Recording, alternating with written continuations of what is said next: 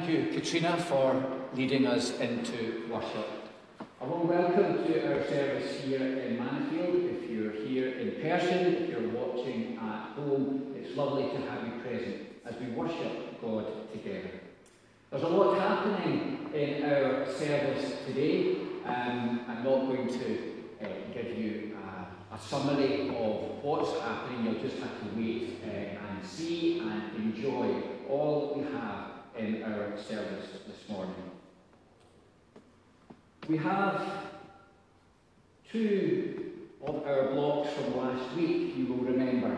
We were thinking about hearing and we were thinking about listening.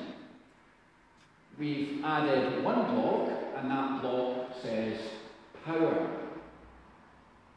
I want you to think, before we enter into worship, about power in the world. Where do you see power in evidence? Is power a good thing? Is power a danger? Just take a few seconds to consider power in our world and society today.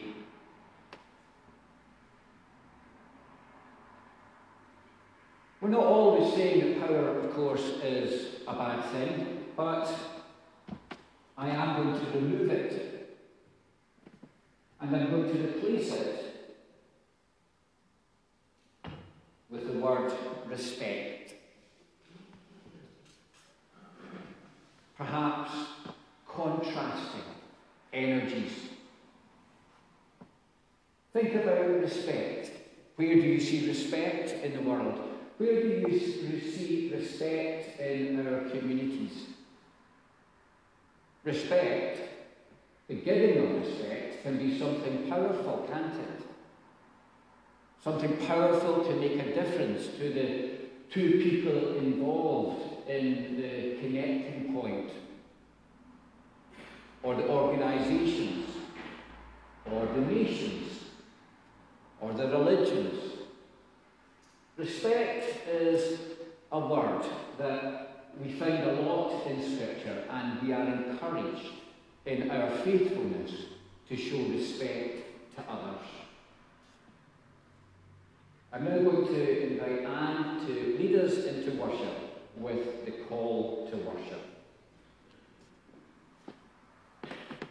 Brothers and sisters, equal in the eyes of God, gathered here together in this time and space.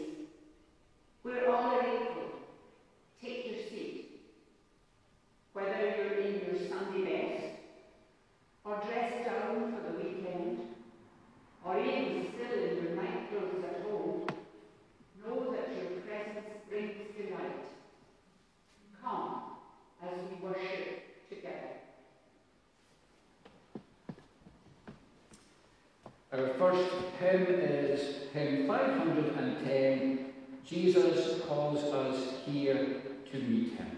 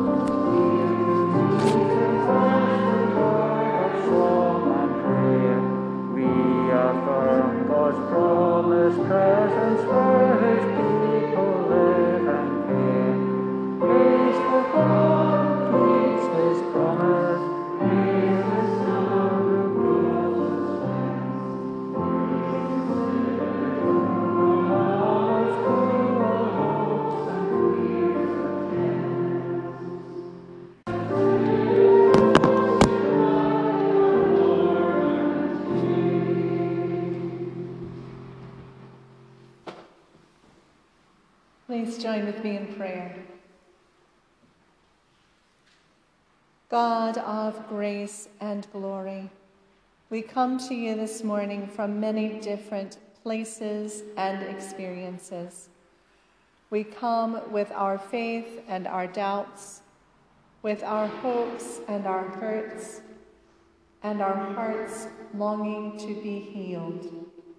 We come. Almighty God, King of kings, Lord of hosts, we have many different names for you. How hard it is, indefinable and unnameable one, for us to know how to address you. Our brother, our companion, the servant king. No names or titles can capture it all.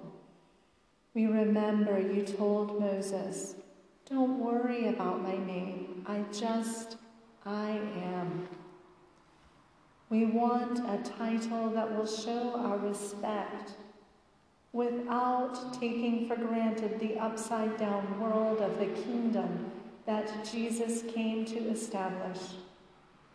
We want to follow Jesus, to be welcoming to those in need, and to stand up against the oppressive hierarchies of this world to which he was so utterly opposed. So perhaps we should simply be quiet for a moment or two, without names or words, to let the unexpected, wonderful mystery of your being fill and surround us.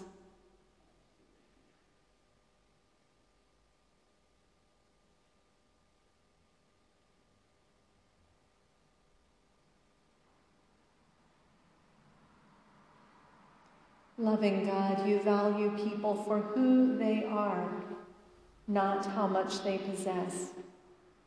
You notice the invisible ones. You hear the silent ones.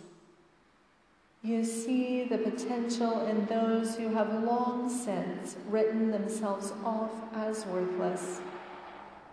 You shower compassion on those who have been most harshly judged. And you judge the powerful and the privileged by how much compassion they show.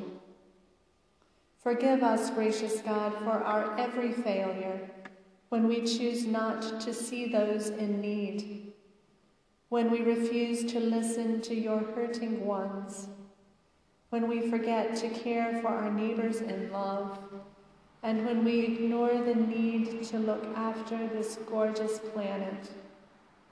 We are sorry.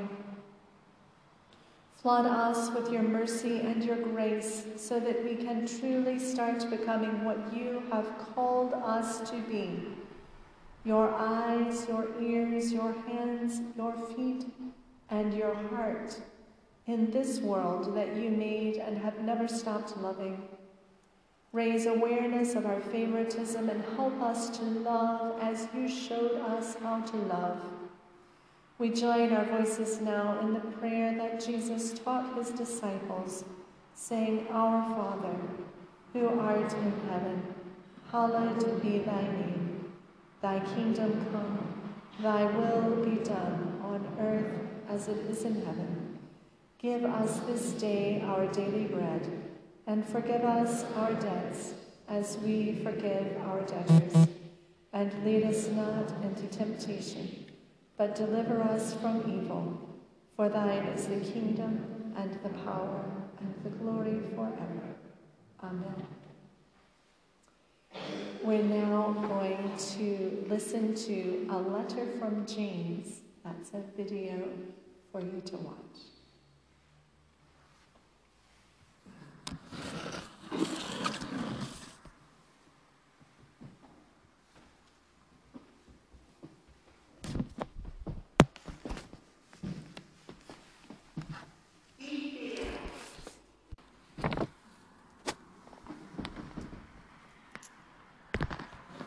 Angela is going to lead us in a knowledge prayer.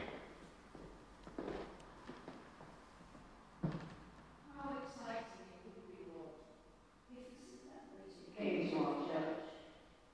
Only like a movie star, like Tom Cruise. A famous football star, like Lionel Messi. neither was a sinner like Adele. A really rich person, or a really important one, maybe even the Queen, we need to get the Queen in to do an extra shift and make sure that Monica got her cracks in them. On second thoughts, maybe a new set of china, or champagne instead of tea. Is that allowed? We'd be on the telly and all over social media. The church would be full and so would the collection plate. How embarrassing would be, Lord Jesus, if you were to come to our church and find us making all this fuss of ourselves, just because they were famous or rich. We know exactly what we do, and you'll be out of the door, and off to the nearest food bank before we could say, lovely to see you. God help us to value people as you do. What is inside, not what is on show. May our church be the sort of place where everyone can be sure and welcome, especially you. Amen.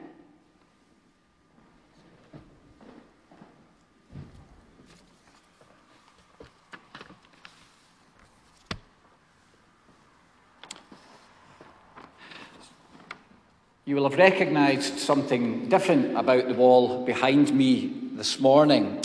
We have set time this morning to dedicate new banners to the glory of God. They have been gifted and created in love to beautify this sanctuary and to remind us of God's grace and love. They are appropriate to call attention to our new worship season as we enter into the month of September, particularly following a period of uncertainty for us all. But these banners provide a visible reminder of our faith and our confidence in God's grace. We hear the words of the psalmist from Psalm twenty. May he grant you your heart's desire and fulfill all your plans. May we shout for joy over your victory, and in the name of our God, set up our banners. May the Lord fulfill all your plans. Let's pray. Glorious Lord, all things are sanctified, enlightened, and made perfect by your love and be merciful to us and bless us. Cause your face to shine upon us, that what we do now may please you, and show forth the honor of your name. Through Jesus Christ our Lord. Amen. It's quite significant, really, that we are dedicating these banners at this time. One of the last events in the church in the early spring of twenty twenty was a birthday party, a birthday party for Chrissy. Chrissy, I'm not going to embarrass you with the actual age, but there was a zero at the end of, of the birthday.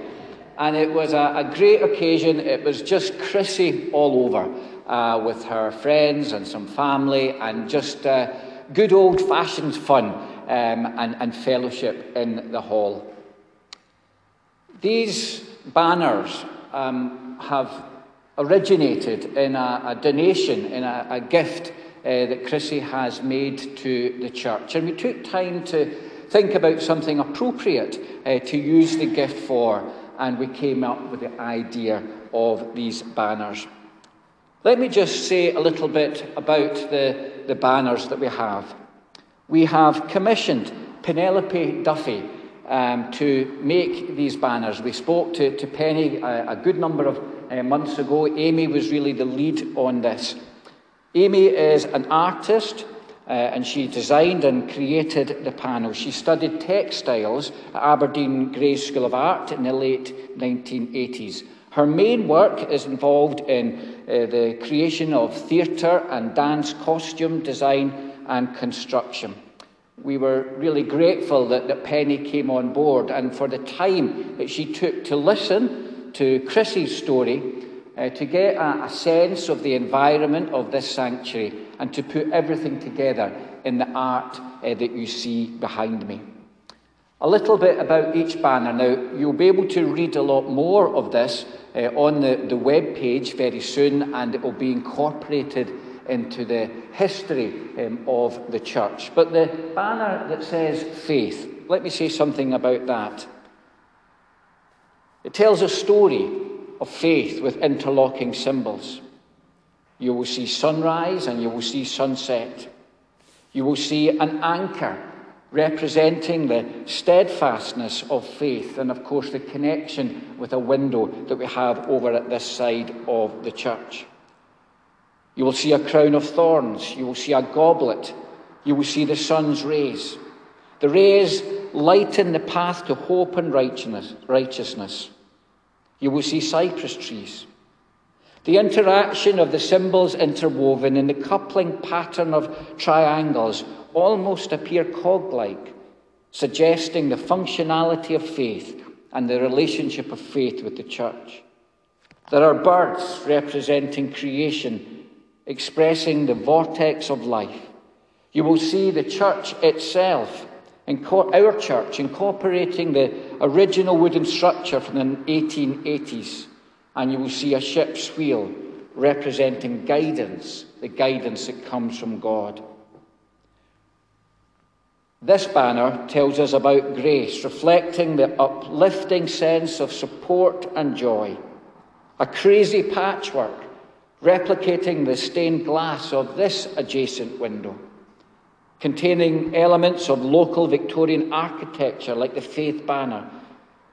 Hands feature very importantly in this, and this is a, a connection with Chris's desires. The hands of care, the hands that bring us love, the hands that bring us grace, the hands shaking above the image, suggesting fellowship and unity, and friendship and community and assistance shown to others.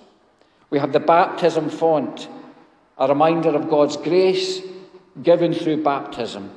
A golden goblet again, mirroring the other um, banner on this side of the church. The crown of thorns is now sprigged with daffodil emblems, repeated in each corner, connected to the celebration of the Last Supper and baptism, meaning new life from death, the grace of God in action. As a minister of this parish, will you receive the gift of these banners in the name of Christy in honor of her birthday, marking her long-time service to the church, and dedicate these to the glory of God? On behalf of the congregation, I gratefully and thankfully accept the gift of these banners. In the faith of our Lord Jesus Christ, I dedicate them to the glory of God and declare them to be set apart for use in this space, in the name of the Father, the Son, and the Holy Spirit. Let's pray. God of love and power, you hold all souls in life and bind together all of your people in heaven and on earth in one holy fellowship of service and love. We praise you for those who in their generations are lights to the world, in whose lives we have seen reflections of your goodness and love. We thank you for the gift of creativity in Penny, and that you have blessed her hands with the careful crafting and creation of these banners. And we offer thanks that you inspired your servant Christy to offer this gift for the use and beauty of your sanctuary. We pray that these banners continue to inspire this congregation to meditate on your faith and grace in lives for many years to come. To God be the glory forever and ever. Amen. Now we have just a small thing to give to each as a token. Um, Maggie has taken photographs of the banners.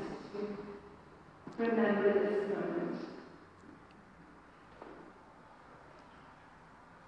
And it's great that we have uh, Penny with us today, so um, rather than uh, asking everybody to come out to the front, uh, knowing Chrissy and Penny, uh, happy to blend in with the congregation uh, today. But thank you, Penny, for uh, the, the time that you took, uh, for your gifts and for your talents that have put together uh, such a, a wonderful uh, display for us to enjoy not only today, uh, but for months and years to come. And thank you, Chrissy, Uh, for your service to the church and for your gift of these banners. Uh, we will all enjoy them and looking at them uh, week after week.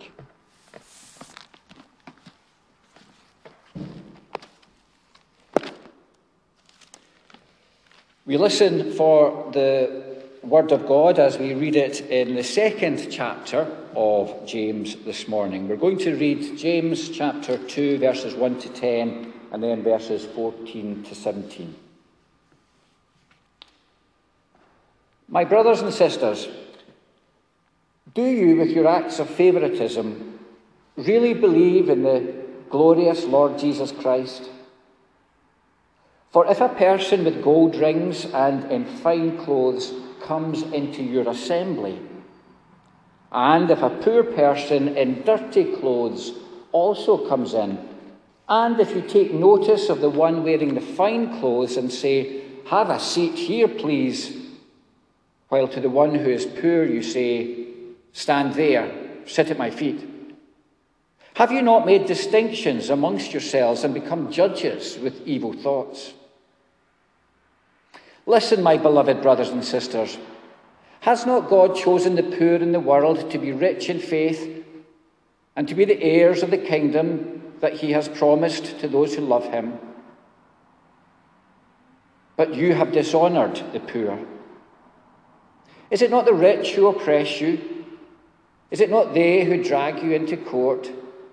Is it not they who blaspheme the excellent name that was invoked over you?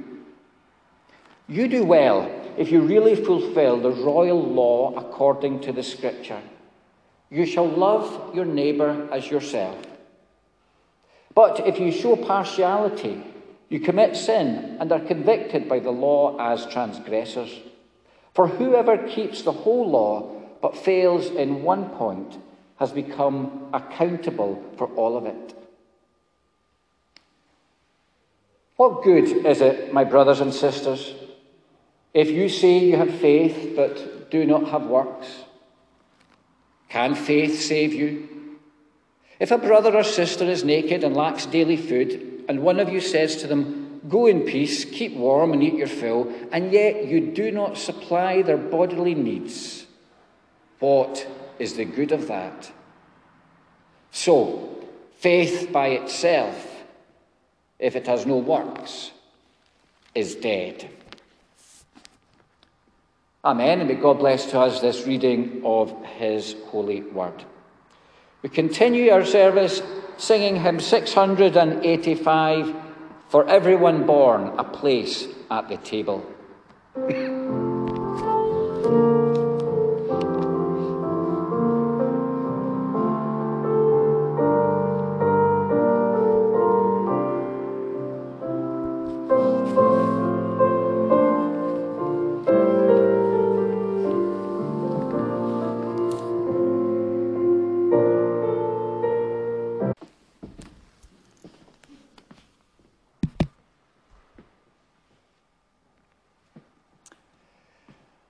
You all look, you all look fabulous this morning, can I just say? Um, I'm not too bad either, yeah? Um, but I wonder how long have you taken to choose what you were going to take from your wardrobe to put on this morning? Was it a quick choice, five minutes, or was it one of these moments of standing there for half an hour, not being able to decide what to wear? We like to look good, not just when we come to church, but when we're going anywhere. We like to look good, I imagine, for ourselves, but I think also we want to make an impression on the people that we're meeting or that we might meet. Sometimes we are dressing because we want to show respect to the occasion. If there's a particular event that we're going to and we think, well, yeah, that just won't do. I need to put on this to, to look the part for this event I am attending. Now, for ministers, it's actually quite easy, um, particularly in the past. Um, I actually meant to kind of get my old gowns out. They're probably moths have probably been eating them um, in the cupboard, but I was going to display them on a hanger.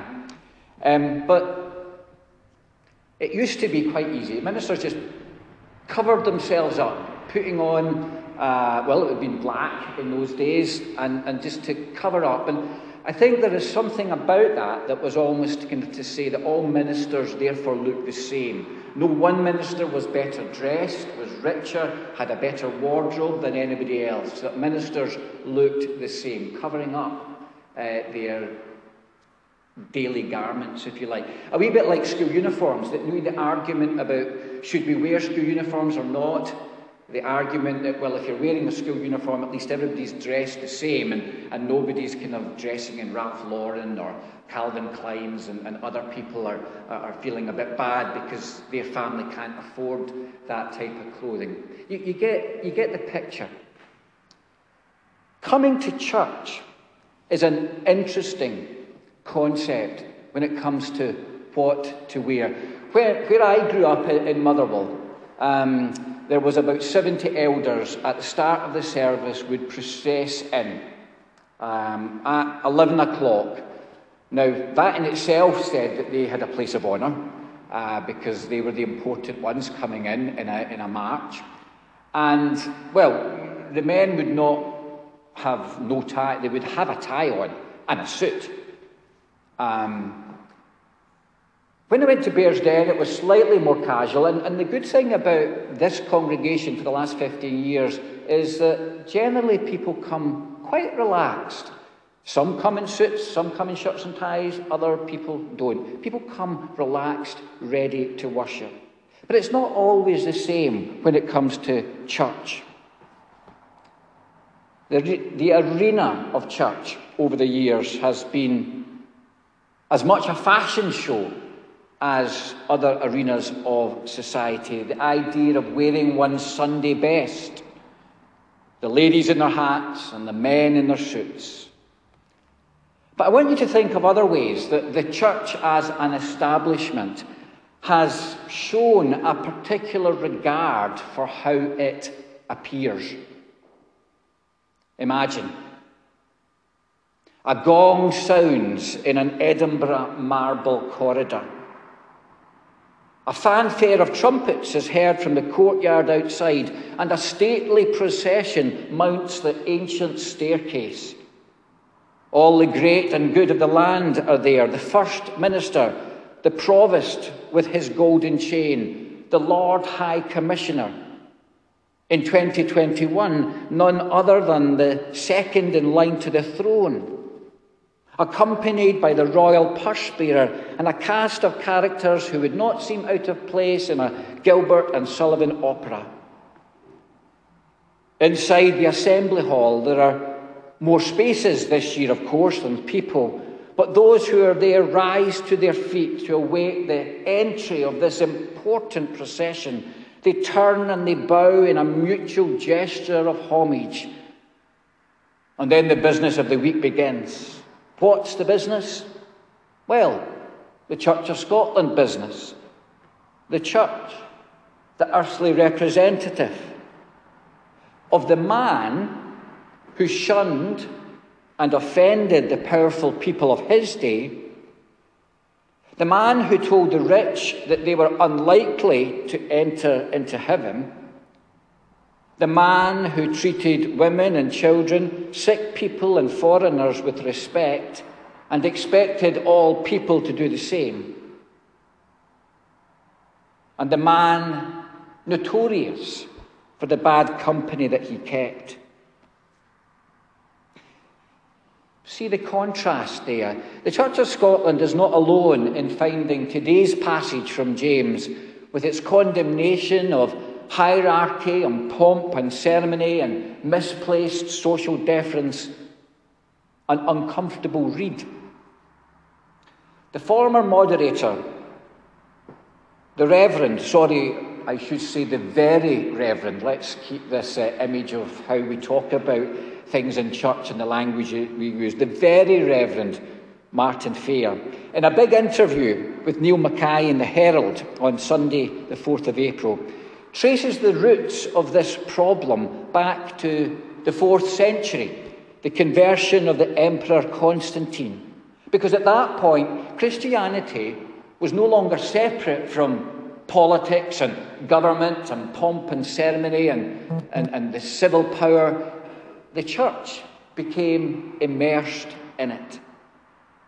The church and the ceremony of the state has gone hand in hand since. But clearly, when we look into the words of James, we realise that this issue was around a long time before Constantine. James is sending out a warning. A warning to local churches who were treating the rich and the powerful of society differently from the poor and the ordinary folks. James is quite simply calling out particular actions which betray his community's devotion to God. He sees how they show favour to the privileged, to the wealthy, to those of high standing. Showing partiality to the rich is idol worship, a tear in the fabric of what Christian community should be, according to James. Jesus' life, miracles, death, resurrection, they're not mentioned explicitly in James, but the impact of Jesus' words and actions are very much reflected. They're taken as the backdrop to all that James tells us. James is all about how we should be in community. Any action that secures individual comfort and pleasure at the expense of another is wrong. The poor, the widowed, the orphaned, the sick are precisely those whom the gathering, the community, must look after. Their welfare leads to the welfare of all. I don't know, but I was wondering as I was reading and thinking about this, if Mother Teresa and Martin Luther King had a fondness, perhaps, for the teachings of James. Their struggles in life against oppression based on poverty, the caste systems, race, is one where words and sentiment were never going to be enough. Prayer against poverty or racism or any social economic injustice, prayer on its own is not enough. It's action that's needed to put things right. James believed his community hadn't got their living out of faith right. We don't often in church like to talk about wealth, to talk about wealth matters.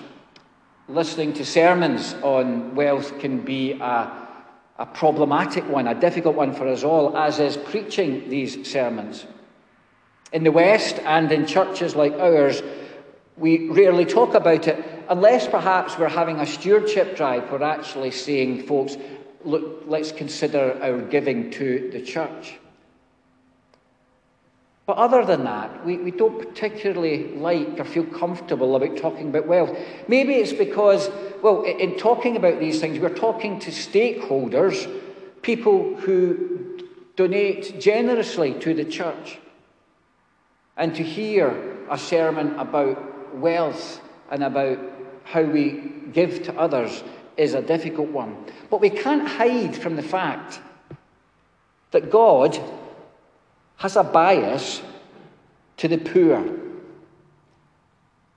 God's kingdom is an upside-down world as we know it, a reversal of normal social hierarchies, the elevation of the lowly and the toppling of those who think of themselves as great. Right through all the Gospels of Mark and Matthew and Luke, they all reflect the same in the teaching of Jesus. This idea of a dualism of living. We, the followers of God, can be one thing or another. We can't be both. If we want to be friends of God, if we want to be faithful to God, then we have to join with God in a bias towards those who endure challenge, poverty, whatever social injustice. That if that is their experience in life, then we, God's people, need to be the ones prepared to address it. I wonder if you've heard of the actor Keanu Reeves. Social media is a funny thing, because I think it was maybe last week that I happened to click on one link on Facebook to something about Keanu Reeves. And, and since then, every day on Facebook, I'm getting stories about Keanu Reeves. And so somehow I think I was meant to bring Keanu Reeves into our service today. As you know, he's an actor, he's a film director, he's a producer, he's a, a musician. But the story that I clicked on was about he was late for a party in an exclusive club in New York at the end of a, a particular uh, filming for a film. People were wondering where he was. It turns out he was in the queue outside with the, the common folk, uh, just, just waiting his turn to get in. But no one recognised him. If you can picture Keanu Reeves, then he's got one of those those faces, perhaps. It's not, that's just a kind of ordinary face, long hair and a beard. Um, some people wouldn't recognise him. But, but the story goes on. The club owner said, "I didn't even know Keanu, Keanu was standing in the rain waiting to be let in. He didn't say anything to anyone. He travels by public transport. He easily communicates with homeless people on the street. He helps them. After filming The Matrix, he was so upset uh, that the stuntmen were getting underpaid that he bought them all a motorcycle.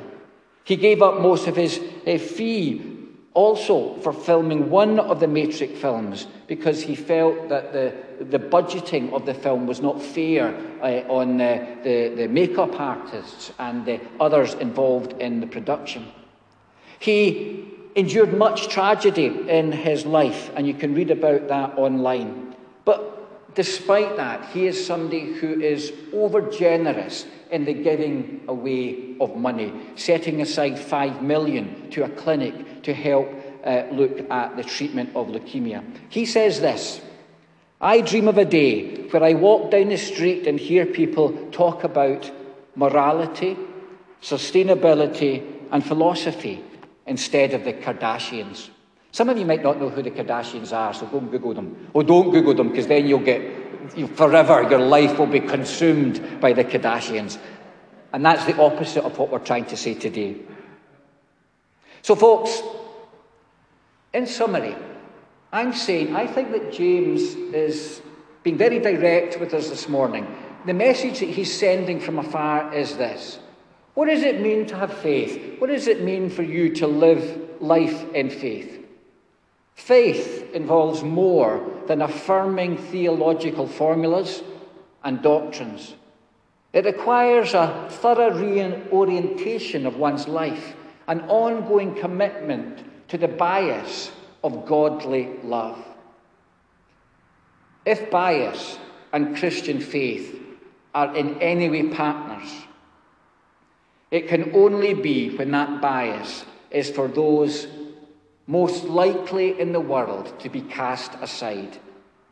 It cannot be as a bias towards those who dress well, the character in James's story, standing as a metaphor for seeking to emulate what the world sets as the ideals and the goals to attain. Instead, the goals have to match with God's dream for creation in the world, which is equality in all things, a fair sharing, respect for all, Not hunger for power, but a hunger for respect.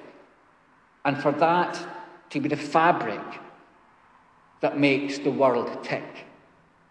That's what it means to be faithful to God. Amen.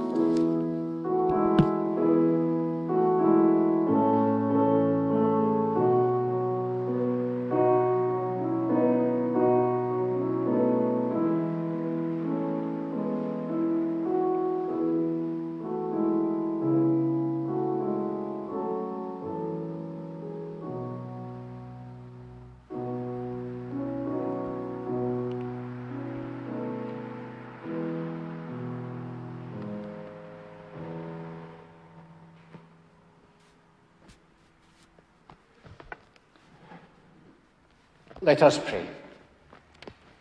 Lord, we have listened, we've sung, we presented our gifts of money, we presented ourselves. We have worshipped you. In return, you have presented us with your word. And we are called, challenged, to commit ourselves to living as your people, to doing more for our world and our fellow brothers and sisters. The trouble is, you've made it clear that commitment, promises, and words on their own are not enough. Intention is only the start of the journey. The destination of faith is only arrived at when actions speak louder than our words. So let our lives be the proof of the sincerity of our concern for others and desire to make a difference by our faith. Fill us with creative anger, with an energy for change, so that we will not rest until every person on earth has food and clothes and shelter, education and safety, and above all, the unshakable assurance, the knowledge that they are loved and that they are worth loving. No way can we do this all on our own. So we thank you, God, that you have given us the gift of your Holy Spirit to guide and fuel us. Help us in this week and in the time ahead to listen for the Spirit and to be guided, that we might get our priorities sorted out. And if we are in any doubt about what we are to do, what we are to decide, what we are to campaign for, what to offer ourselves for, then let us use the example of your Son, Jesus Christ, as our inspiration. Lead us to his default of loving one another as you have loved us. Amen. We close our service with hymn five forty-three, Longing for Light, We Wait in Darkness.